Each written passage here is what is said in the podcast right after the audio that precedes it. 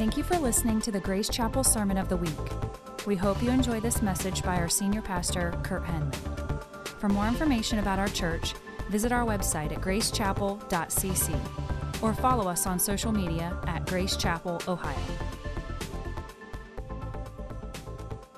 Our text this morning is Luke chapter 13, verses 10 through 17. Luke chapter 13, verses 10 through 17. And I'm always the last one there, give you a little time. Verse 10, it begins this way Now he, that is Jesus, was teaching. Now, as we go into our passage, we're going to see Jesus have an encounter with two different people. And his interactions with them, his reactions to them are totally different. And so we can learn some things. We can learn how to navigate and discern how to interact with people as we look to minister in the name of Jesus as well. That is, it takes, you know, great discernment to minister well in Jesus' name. And so Jesus is our example. And so as we look at him, we can learn some things of how to respond in similar circumstances. And the first person that he encounters is a suffering woman. And then the second person that we will see him encounter is an angry religious guy. So let's take a look. Verse 10 again. Now he was teaching in one of the synagogues on the Sabbath. So listen, Jesus is passing through town, and they ask him to be the guest preacher at the congregation. Verse 11 And behold, there was a woman who had had a disabling spirit for 18 years. And so listen, there's a woman there. She's disabled. She's she's crippled. She has been that way for a long, long time. 18 years of pain and heartache. And listen, her physical condition had a spiritual cause. That is one of the things that God's revelation reveals to us is that we are spirit and we are body. And so, therefore, sometimes our physical symptoms, our physical suffering can be just simply physical in nature. We can get sick, we can get injured, we can have a genetic disposition, all those types of things. But here is something we would not know apart from God's revelation that sometimes our suffering has a spiritual cause. And so this woman has been attacked by an unclean spirit, a demon. It has her bound so much so she is hunched over. Verse 11 continues She was bent over and could not fully straighten herself. That is, listen, she had severe chronic back problems and she struggled to get around. She couldn't even, you know, straighten up and and most certainly she she struggled probably with shame over her condition and how people viewed her. She most certainly probably struggled emotionally because she had not, you know, for 18 years, she hadn't been able to straighten up and let, you know, the sun hit her face. She, she couldn't look up and, and gaze at the stars. Listen, she was fixed on the dirt. That's all she could see. And she was like a person, you know, looking for a grave. And there was probably some day she would have been glad to find one and be done with her suffering. Can you relate to that? Have you ever felt like that? Some days you just, you're done. I, I, I don't want to continue on this path. Well, listen, Satan seeks to get us to fix on the dirt. That is, you know, some of us can probably relate to this woman, you know, directly physically. We have some of the similar physical suffering. But certainly, all of us, I think, can relate that the enemy is seeking to pile on our backs at this time and get us to hunch over and to just fixate our focus on the dirt. And listen, everyone's sharing the dirt, everyone's living in the dirt. And so they're angry and they're frustrated and they're lashing out. And even if we're not trying to look at the dirt, they're lashing out at us. And so you, you feel pulled in that direction. You feel them, you know, hunching you over, and your eyes get dim because there's just so much frustration in the air. Well, listen, friends, my brothers and sisters, we need to straighten our backs in the Lord.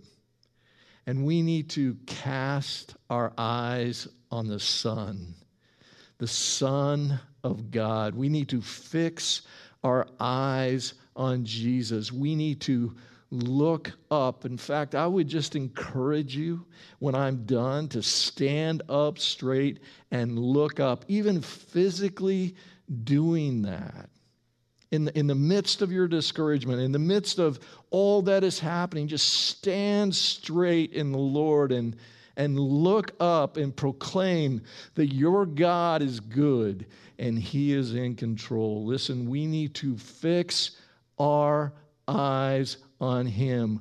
We cannot stay hunched over in the dirt like the rest of the world. We have a greater God. Psalm 46 1 says, Listen, God is our refuge and strength, a very present help in trouble. Well, it continues here. Verse 12 when Jesus saw her, he called her over and said to her, Now, I, love that because, listen, Jesus saw her, he spoke to her. That is, listen, he initiated with her. She didn't approach him, she didn't talk to him, he approached her. Now, I bring that up simply because typically, and we've seen in our study here in Luke, typically when someone's suffering, they initiate with Jesus. I mean, they, they want to touch Jesus, they want to approach Jesus with their need, but she doesn't do that. You know, perhaps because she didn't want to trouble Jesus.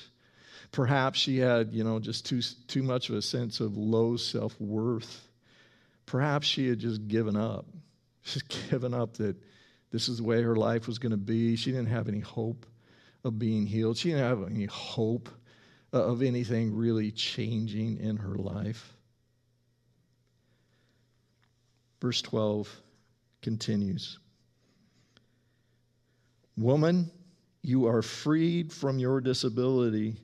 And he laid his hands on her, and immediately she was made straight and she glorified God. Now, this is a tender picture, and, and yet it is a powerful picture at the same time. That is, listen, Jesus saw her, and then Jesus spoke to her, and then Jesus touched her. Well, that would have been very unusual in that culture. And so the question comes up you know, why did Jesus lay hands on her. I mean, he didn't have to, right? He, didn't have to heal her that way. He could have just spoke and it would have been done. Well, listen, again, I think this is just a picture of how personal and, and how gentle and how loving Jesus is towards those he loves. And so, listen, Jesus is the same with you. And so he reaches out in tenderness, he reaches out and he touches this woman, listen, to let her know that she was worthy, to let her know that he loved her, he saw her, he accepted her, and then he healed her by the power of God. Verse 12 again. Woman, you are freed from your disability. Now, Jesus commands this uh, disabling spirit out of this woman's body. And so, listen, we pray for the sick as well. Jesus commands us to do so. We believe that God is a God who heals, and we also believe, and that we're commanded to do so, that we can cast out unclean spirits in Jesus' name. And so Jesus does this. He commands this out of this woman. That is, listen, if someone is uh, addicted to drugs or alcohol or sexual perversion, or they have a physical malady or a, or a mental malady, listen, if Jesus speaks, if Jesus comes in in the moment and they encounter Jesus, listen, they will be loosed immediately and they can straighten themselves up as a free son and daughter of God. Everything changes immediately. Now, listen, you might push back from that and think, you know, I've, I've been going to church for a while, and listen, I, I still struggle with this and that, and and so, you know, uh, how does that work? Well, listen, I, I would just call you to remember that this woman has been seeking God for 18 years. She has been coming to worship, seeking God's face in the midst of her bondage, in the midst of her suffering for 18 years. And then in one moment, when she encounters Jesus, she immediately was let loose and set free and able to stand straight up. And so, listen, sometimes I have found that our deliverance, that, that bondage breaking, is delayed.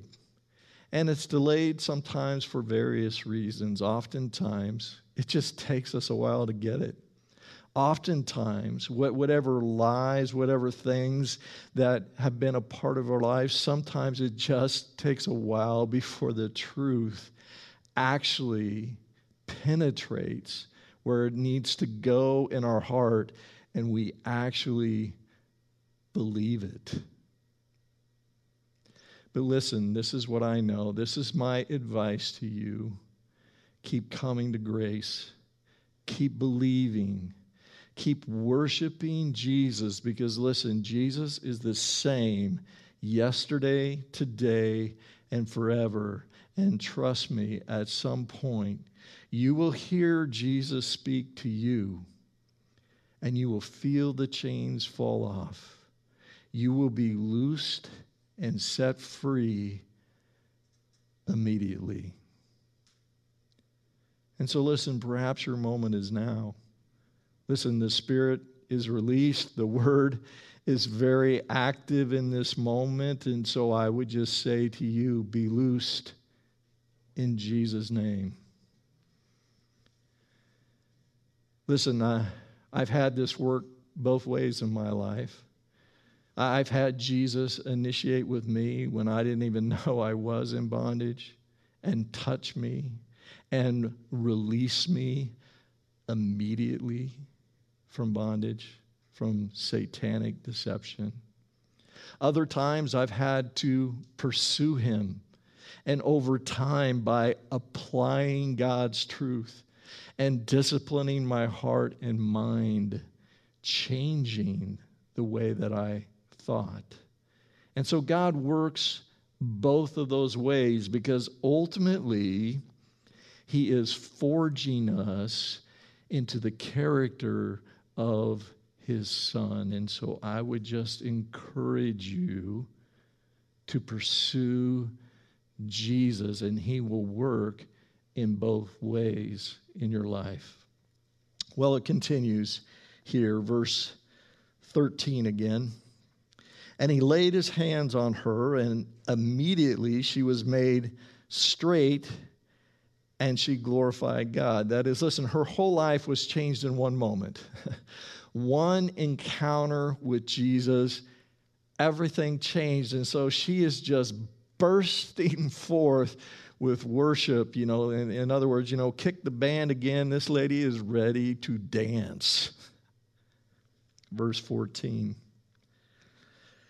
There's that word, but. And so it'd be great if the story just ended there. It would be great if everyone was just happy and rejoiced over what Jesus did. But that is not the case. And listen, we see this all the time here. We understand this, and it happens so much we almost have to prepare ourselves for it. That is, God can move mightily in our church, through our church, in a service or in an event, and and every single time Satan is present, every single time Satan is at work in someone's heart, someone in the church sees it negatively. Nothing new under the sun. Let's see how it continues. Verse 14. But the ruler of the synagogue, indignant because Jesus had healed on the Sabbath, said to the people, there are six days in which work ought to be done. Come on those days and be healed, and not on the not on the Sabbath day. That is, listen, the law, apart from knowing God, is just a cold set of rules that are hard to receive. But when we understand that God is our loving Father, then we understand that his instruction is good. That, listen, his commands are in order to protect us from that which would harm us and to provide that which is best for us. That is, he's not looking to restrict our freedom or our expression, he is looking to keep us from harm and hurt and death. In fact, to kind of illustrate this a little bit, God's laws are kind of like the boundaries that the Hinman kids had when they were young in my house. That is, when my kids were young, we lived on a, a very busy road. And so, listen, uh, they were not allowed to play in the front yard because that busy road was right there. And, and so that was the boundary. They had a, a, a side yard, it was big, it was huge. They had the woods in the back of our house. And so they could do whatever they wanted on the side, they could do whatever they wanted in the back, but the boundary was you know, not the front yard. Listen, because we didn't want them to get run over we didn't want them to get hurt. And so God's laws are like that boundary. Listen, not to restrict freedom, but to protect and to provide that which is best.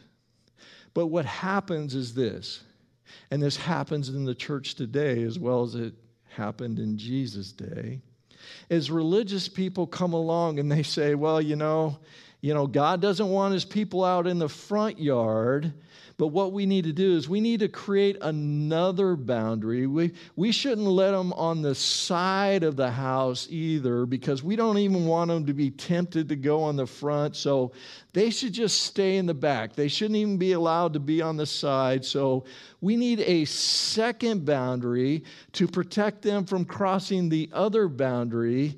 And so that is what we should do. And then some other religious people come along and they say, well, you know, that second boundary, that's great. But we think there should be a third boundary. They shouldn't even be allowed to go out of the house at all. They, they should stay inside so they're not tempted at all to go anywhere they shouldn't go outside. And so, listen, What, what starts off as a healthy, loving boundary from a loving father turns into a prison created by man made rules added to God's loving commands. And so, listen, the Sabbath was a gift from God. A gift from God to take a break from our normal work and to worship God. But what they did, the religious people of that day, is they added a bunch of stuff to make it weird and burdensome for everybody. And that's seen in his reaction here. Let's take a look again, verse 15. Then the Lord answered him, You hypocrites, does not each of you on the Sabbath untie his ox or his donkey from the manger and lead it away to water it? And ought not this woman, a daughter of Abraham, who Satan bound for 18 years, be loosed from this bond on the Sabbath day? That is, listen, Jesus' point is very simple. I mean, if, if you would have compassion and help your animal on the Sabbath, and that is good and right, shouldn't we also help a woman who has been suffering be set free on the Sabbath day as well? And of course, that made abundant sense, and he kind of shuts this guy down. Take a look, verse 17. And he said these things. As he said these things, all his adversaries were put to shame, and all the people rejoiced at all the glorious things that were done by him. Well, let's take a look at verse 15 again, just real quick. Jesus says there again, and then the Lord answered him, You hypocrites. Now, as we close, let, let me ask you this Is that a tender response or a tough response? It's a tough one, right? That is, listen, Jesus responded tenderly to the suffering woman. But to the religious man, he responded toughly. And so, listen, as Christians, sometimes our response to people is one of tenderness, it's one of compassion. If someone is discouraged or caught in sin or, you know, is suffering or struggling or they need to know the Lord, then our response needs to be one of tenderness. And yet, at other times, sometimes we need to be tough if someone is being prideful, if someone is being selfish, if someone is just critical and they're judgmental and they're righteous and they're being overly religious. That is, sometimes we're tender and sometimes we're tough. Listen, that is being like Jesus. That is leading like Jesus. Well, as we wrap up, I just uh, want to say, first and foremost, uh, happy Thanksgiving to you. And, and as I say that, I, I just want us as a family to be very intentional about giving thanks to God this year. Please, please take a moment for your family to very intentionally give thanks to God. I think we need it this year more than ever. Listen, the attitude of gratitude, I mean, there's actually been medical studies through Harvard and stuff done on this. The attitude of gratitude is the most healthy attitude you can have emotionally and physically. And listen, spiritually as well. You know, gratitude is attractive to people, but it's also attractive to God. In fact, 1 Thessalonians 5:18 would encourage us in this way give thanks in all circumstances, for this is the will of God in Christ Jesus for you. Let's pray.